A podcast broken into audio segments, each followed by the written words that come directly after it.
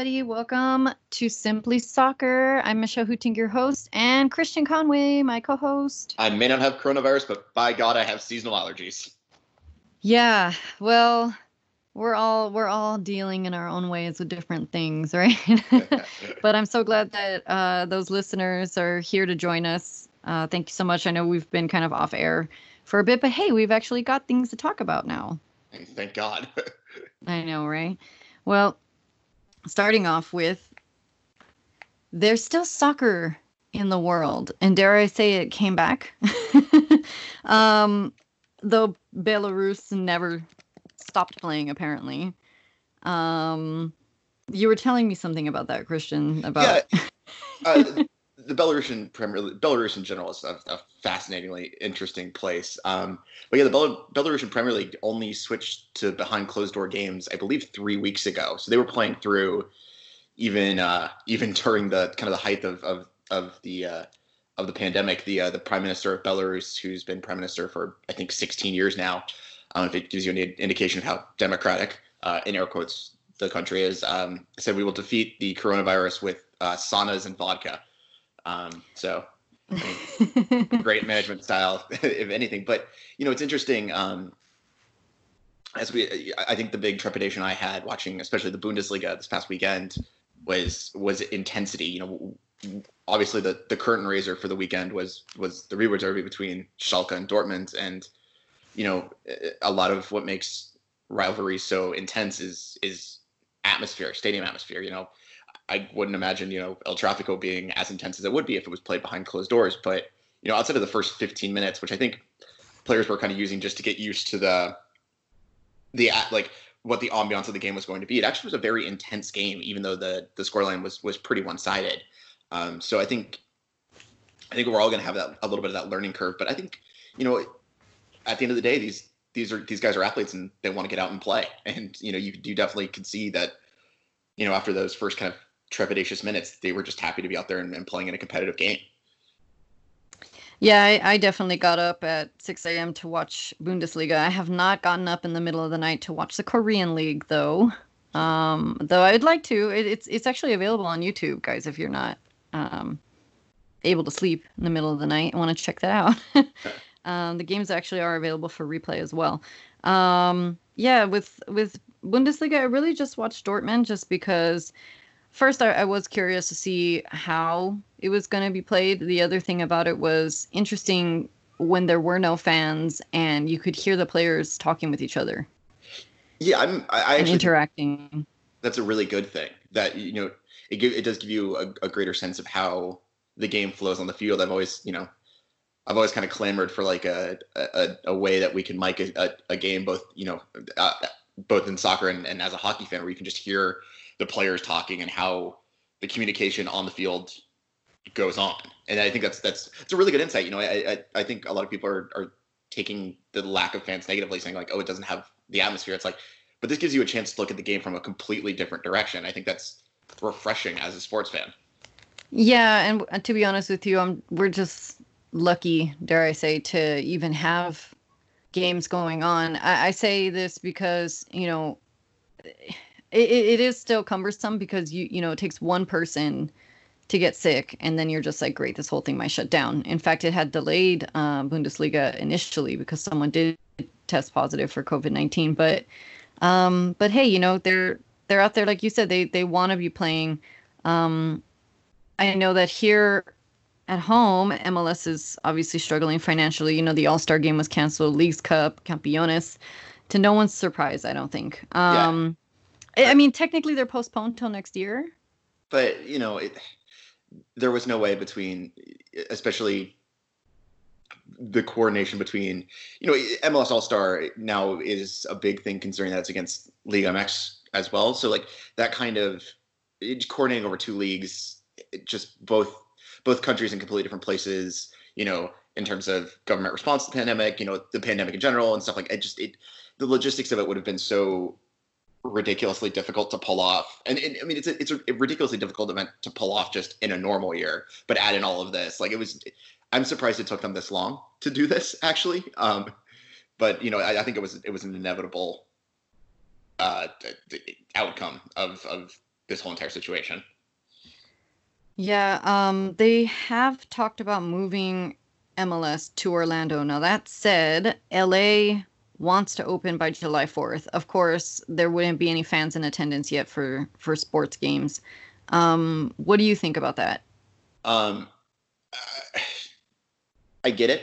So I'm kind of two minds about this because I've I've listened to a lot of players. A lot of players have been very vocal about this, and you know, for a lot of players who I think are on on league minimum contracts or who aren't guaranteed money, I think they want to play because they want, you know, they want to get their money, which is completely understandable and completely mm-hmm. reasonable. But then you've got guys like Alejandro Bedoya coming out and saying, "Look, it would just be, it would be like a glorified prison if we all went to Orlando." Like so, it, I can understand both positions. I understand the fact that a lot of a lot of the league minimum contracts is basically economic insecurity, and that you know these are people that hope to make a living playing soccer, and and you know we see it every year. There's always one or two college rookies that drop out of the league a year in just because they know they can't you know financially sustain themselves on league minimum contracts, which is a whole entire conversation uh, outside of this. But and, and then I understand Alejandro Bedoya is saying it would be like a, a, glorious prison because you know you're away from your family, you're away from your kids, or you're away from you know your communities in a time that uh, of of intense crisis, kind of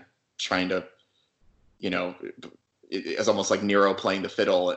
well, no, that's actually not that great of a, a, a an analogy, but you know, like you're basically playing or you're like the the band on the on the Titanic. You know, you're playing the last song while everything goes to hell around you. You know, so mm. I get I get both perspectives. Um, I also think there's there is there is an element of TV money in here because we don't know exactly how the TV contract for MLS has been fleshed out, but you have to assume that they probably pay, you know, in increments. So, you know, if there's nothing to broadcast, MLS isn't going to get paid. So might as well, you know, if you're MLS, you need in in a time when money's tight, you you're, you're going to want to push for something to be televised so you have access to that cash.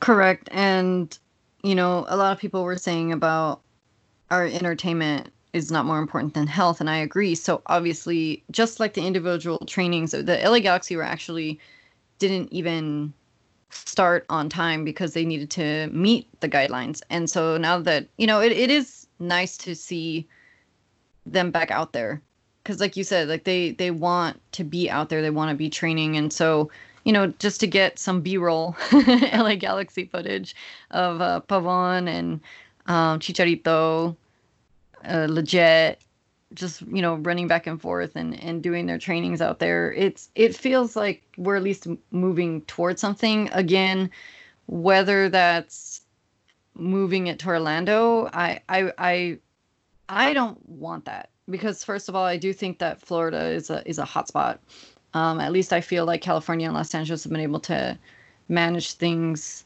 as best they can here um, so I just wonder though, because LAFC has their own training center on the, at their at their stadium. Is that is that? Do you think why the the Galaxy had a little trouble with the guidelines meeting um, them? Their faci- well, LAFC's facility is considerably smaller than the Galaxy's facility. Keep in mind, the LA Galaxy facility also encompasses, you know, like something like 18 fields and encompasses a tennis facility, mm-hmm. encompasses, you know, and it's on a college campus. So I think it was just a, a, question of you know LAFC. It's it's one. It's it, it you know not to say that LAFC's training academy is is or training location is like insufficient by any means. It's uh it, it's a relatively actually uh relatively nice facility. I think they just they had a lot less hoops to jump through just based off you know just sheer scope of of what they had to deal with versus what the Galaxy had to deal with. And I, I mean, again, we're taking everything on a case by case definition here. Mm-hmm. Like it's no no two cases are the same. It's not like you know we can rubber stamp one and then rubber stamp the other. I mean, every club had to demonstrate best practice, and the Galaxy have always struck me, especially as a uh, as a cautious organization. They haven't they're not really an organization that tries to push for things like without having a well, you know, well thought out plan. Um, mm-hmm. Especially uh, like when it comes to infrastructure and this kind of stuff. So, you know, the, the thing is they could have been taking an extra day or two just to to complete a plan rather than and and, and ensure that you know it's kind of airtight so that they got it right in the first go rather than you know just saying all right let's do mm-hmm. it and then hope that you know we pl- we planned well enough and so I, I, wouldn't read too much into you know LAFC returning to training two days before the Galaxy did I I, I don't think it's really a a big deal. Um, yeah. and Well, speaking of, and uh, it's go like, ahead. and it's and it's individual training. It's not like they were able to get like two days worth of strategy on the Galaxy before the Galaxy did. You know, it's like Right, right, right. No, definitely. Um, especially with you know what would have been El Tráfico week passing, pa- coming and going. There, there was a kind of simulation where I don't know if you heard about that, where uh, LAFC was calling it, and they were um, doing like commentary they completely made up, but the game ended up in a draw. Did you hear about that at all? uh, I heard about the um, I heard about the the simulation. Um, I believe Nick DePuy scored for the Galaxy. Was was that what I heard? and a chicharito, I believe. yeah no look i mean okay that's that's cool guys i guess i mean i i just don't understand how you can simulate a, a game where you know both teams had two games worth of data to even draw upon and right. it, just- it just i guess fan engagement's important but like it just felt really meh you know like okay Yeah. Yeah. No, no, I I agree. I, I'd rather sit there and play FIFA. Speaking of, Oh, yeah. So shout out to Cosmo SC, who Yeah, and, and, and every the- Wednesday. What's the it's the Liga G96 or whatever now like it's actually kind of expanding to be a bunch of uh, Galaxy fan teams um, and they're they're starting their league. I believe it's the Liga G96 I'd have to look it up. Um, but congratulations. I mean this is this is what we've been saying kind of as a as a common thread through this entire thing which is that you know our community as fans has really stepped up in the past you know two months to really you know create really fantastic things. And it, it i mean that's really cool to see. I mean you also look at you know um crafty nurse who did the uh who did the face masks. You look Mhm. at all the stuff that you know uh, all the people that were out um hanging up banners and signs for first responders and frontline workers. Um i mean just it's it's cool. And it's it's really unique. Um and i think we as a fan base have definitely stepped up. And and and we as a fan base i think have gotten closer despite not having the stadium and not having you know viewing parties and whatever as like a constant constant thread you know what i mean Mm-hmm. Yeah, I I was gonna say, um, yes, just that the not just the Twitter community, but just the community of of like you said, as a fan base coming together. And I know that there are some people that were left off of um, the league and, and things like that uh, for Cosmo FC, but but it is it's fun. It's it's nice to see that you know there is this community coming together and and doing their best to not only spend their time but but also bring us entertainment as well. Like you know they're totally involved with with sharing the game. So i think that that's really fun. Yeah it's it, it's it's absolutely fantastic. And i'm I, I, I, I thank them for providing some joy on my wednesday evenings. Right. Yeah so you guys don't forget to tune in on wednesday evenings um to cosmo se of course Twitter is the place to find the information. Um so let's see. Unfortunately we have news that the US development camps and LA Galaxy Girls Academy were closed. Yeah, so the Development Academy, the the USSDA, this was a long time coming, I think, and and so on the men's side or the boys' side, it was started in 2007. The women's side didn't start until 2017, but you know, ever since day one, there's been problems with developmental academies, like just in terms of you know different levels of professionalism, different levels of intensity, different levels of expectations.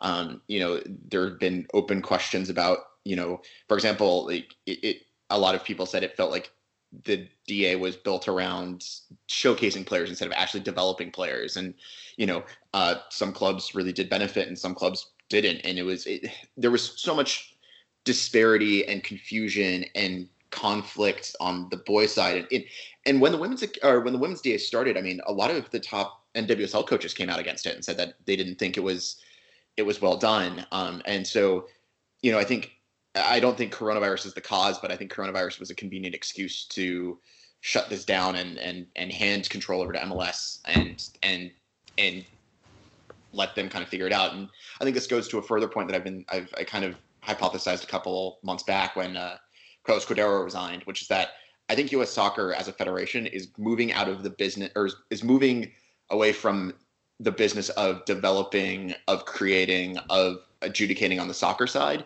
and more running the federation as a business. That's what they're more interested in at this point. Which, you know, when you have a federation that's run by a bunch of businessmen, this isn't surprising. You know, they they definitely realize they're not they're not particularly good at developing talent. Now, there's a lot of mitigating factors in that sense. I mean, we're talking about a country the size, you know, no other country when it comes to developing talent has the the size problem that we have. I mean, if you look at, you know, a lot of people who say, "Oh, well, why don't we just do it like Europe does?" I mean, most countries in Europe are smaller than Texas. Like, they're not covering the ground that they need to cover, and you know, I think so.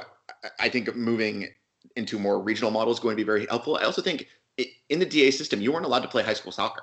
Like, you did, you didn't have, you know, it, it, there wasn't really a competitive fire in a lot of these these these people that came or these players that came through the DA because they just they weren't playing high school soccer. They weren't they they didn't have to really compete. It was it was basically a bunch of practice matches. And and I think you know you can malign the high school level all you want, but it also does teach you to to fight for something. You know, fight for pride in your school or fight for your teammates. You know, and and I think that mentality is going to to really help. Um, the, the U.S. I mean, also there is there is another youth development uh, system in this country, the ECNL, um, which was taking a lot of clubs away from the USDA. So I think I I, I wouldn't read too far into the LA Galaxy or the LA Galaxy shutting down the women's academy as oh you know they're they just have no interest in in in you know women's soccer. It's more I think it's more just the fact that the DA was kind of dead on arrival when it was formed in 2007, and and it, it was kind of throwing darts at the wall to figure out how it could save itself. I mean, they were they were projected to lose eight million dollars in this year. Like it was not it, it, was not a viable, you know, program from the start. So I think this it I I understand the frustration. I understand people looking at you know the LA Galaxy shutting down the women's academy and saying, oh, you know, it's clear they don't care about women's soccer development. But I this isn't necessarily an LA Galaxy problem. This is a U.S. soccer problem that hopefully, you know, now that MLS has control of it and now that MLS has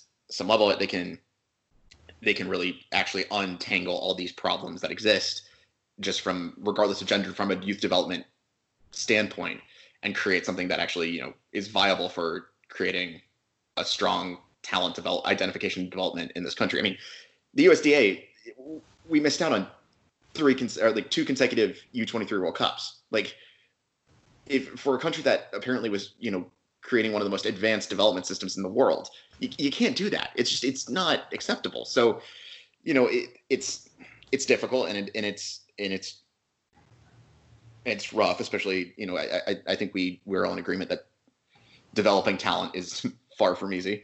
Um, but you know, I think this is I think this is as we move forward, I think we're actually heading into a more positive direction than necessarily a negative direction. Well, I appreciate your optimistic point of view because when I was reading about it, um, I wasn't as harsh about it as you know some of the the key points that were brought up um, in that the way that the LA Galaxy girls were told about it in such short notice, and then they literally had a sc- scramble when there's like 80 girls and then there's not very many camps going on. And then on top of that you know US soccer in this country is still under development you saw that about we keep going back to the way the US didn't qualify for the World Cup and missed out in 2018 so you know to hear that but then also to know that they have they have like youth camps like you were saying like 90 95 domestic youth soccer clubs. Uh, you know, 8,000 players join Major League Soccer's elite player development platform. So it's just unfortunate that, yeah, girls soccer is still put on the back burner. And, you know, some people would say, oh, well, it was just the timing of, like you said, COVID 19. But I don't think so. I think that this was something that they had like you said with the financially they had to make this decision now that said um it it is especially disappointing because LA Galaxy are still top of the league. They're the the representatives of MLS, and and when you see them closing this, you just kind of feel like okay, we've just taken two steps back.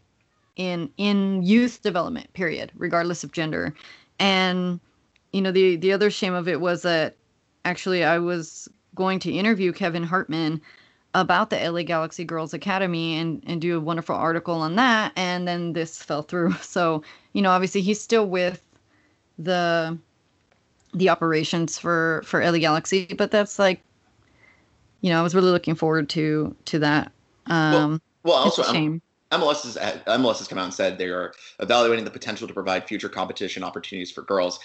I honestly think, you know, this. I almost would think MLS is going to pass the ball to NWSL on this one and basically say, you know, we'll cover the the, the boys side of development, you guys cover the girls side of development, which I think would, would make complete and total sense. And you know, it, I, I think that that makes a little bit more sense than just having U.S. Soccer mandate what MLS academies can and can't do. I think I think the development academy was faulted from day one because it was it basically assumed a one size fits all mentality for every mm. academy, and that's there's so many academies in this country. It's, you can't have a one size fit all and have it work for every single club. You know what I mean? Mm-hmm. Absolutely, I agree with that.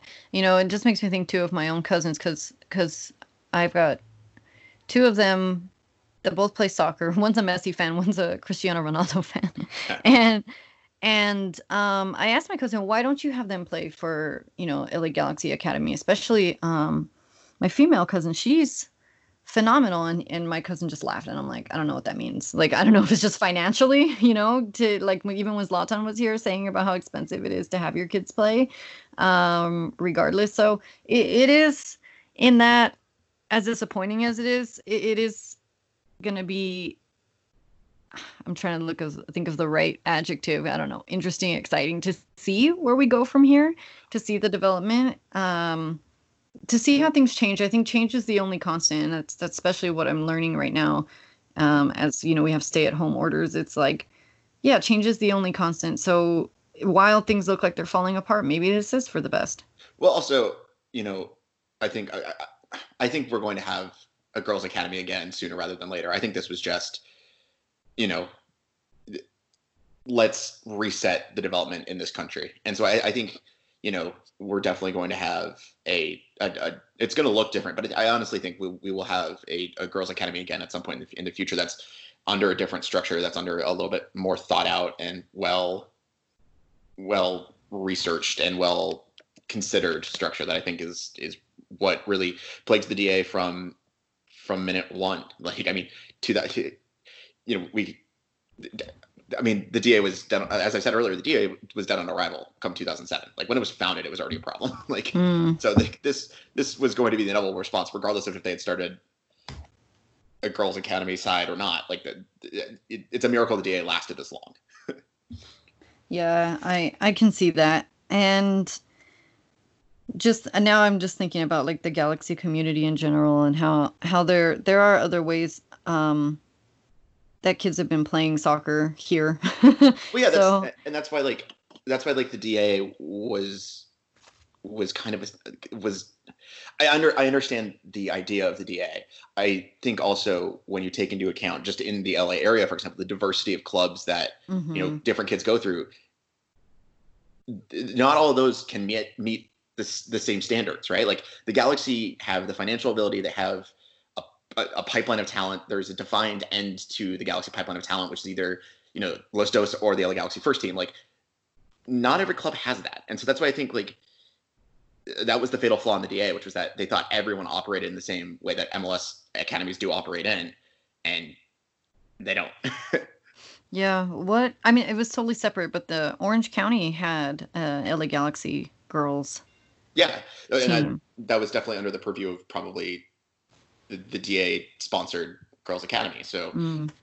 you know, but and I think this can only help the Galaxy too in terms of you know now it's in MLS's hands in terms of or in terms of youth academy development, and that I mean the Galaxy have one of the best academies in in MLS right now, uh, even though you know we don't really see it come through all the time. I think that's definitely a valid conversation. Um, but mm-hmm. you know, mm-hmm. but then again, you also look at teams like FC Dallas and the New York Red Bulls who have really benefited from their academies. You know, so you know, MLS teams are are still using. You know, I think MLS taking over kind of quote unquote taking over control of of youth development in this country at a certain level is going to be beneficial for the league, and, and I think it's going to be beneficial for the U.S. men's national team. And and the other thing about it is, you know, there yes, MLS wields extraordinary power in terms of youth development. Now they they get to pick and choose which clubs kind of in, interact with MLS academies now, but also not everything. It, it, it goes back to this like there's so many other options for clubs that don't get invited into this you know this juggernaut MLS thing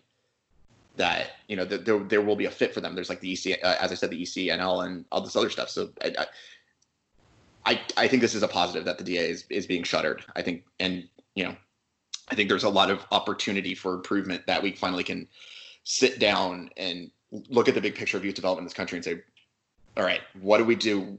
We know what we've done wrong. How do we fix it? Yeah, and you're always going to have naysayers, naysayers and, and pessimists. So, you know, I just say we're here for it. We're living history. We get to to watch a part of it and and honestly, you know, anyone who's listening and any fans, you know, you you got to go to the games when they when they do have them. I really don't know how many people are actually attending LA Galaxy Girl games.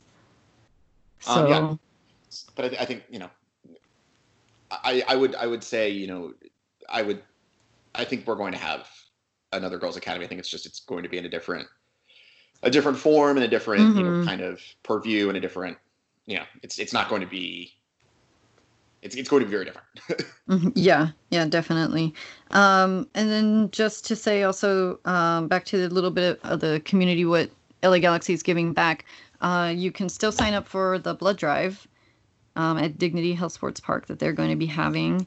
Um, you can still donate to the uh, LA Food Bank also. Um, I know Bingham, I saw him being involved in even with uh, feeding the the I'm blanking out now, um, like the first responders. And so, um, also Luca knows heart. Also, they just came out with a design that to honor LA Galaxy fans. So okay. you guys should check that out. It's uh yeah, blue and gold, and then it's got on the on the spine of it too, of the shirt. So there's um, there's there's ways that you guys can show support right now. Also, uh, if you live in the 818, um, the ACB and the Galaxians are going to be doing uh, going to be collecting canned food. Um, it's curbside drop off. You know, obviously face mask, social distancing, all this stuff. Mm-hmm.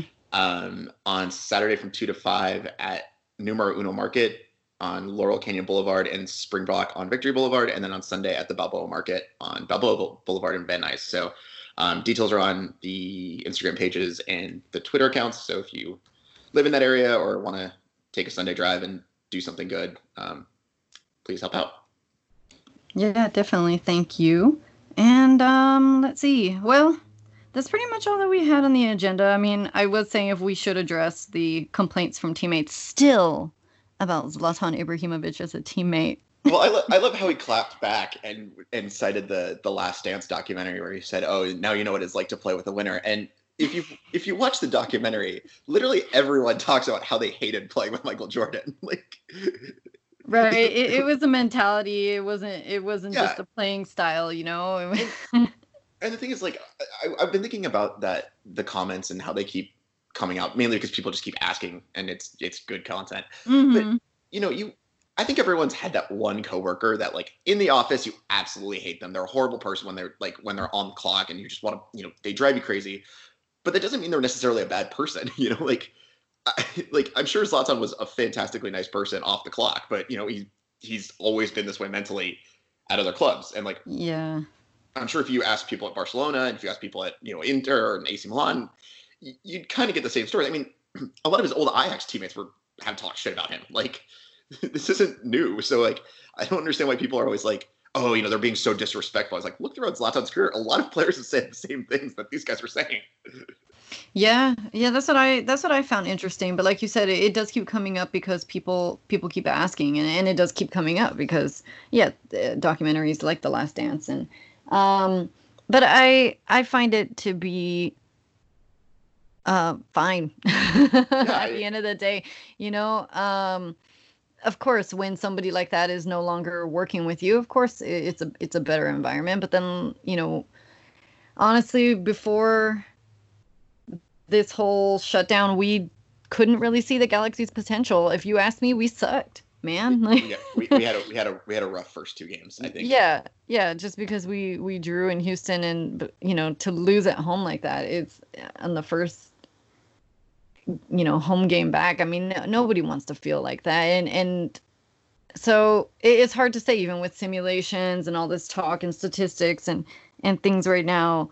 Um, you know, it, it's hard to say where where we'd be on the table right now, and this is that summer window. But that said, uh, thank you to Biggish01's response on Instagram. If there's no season, do you think the schedule will be the same, or does Galaxy play? You know, how do we play?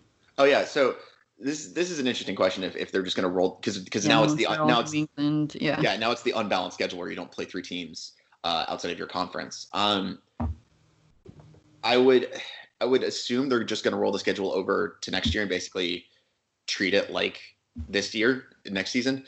But you know, there's going to be a, there's going to be a lot of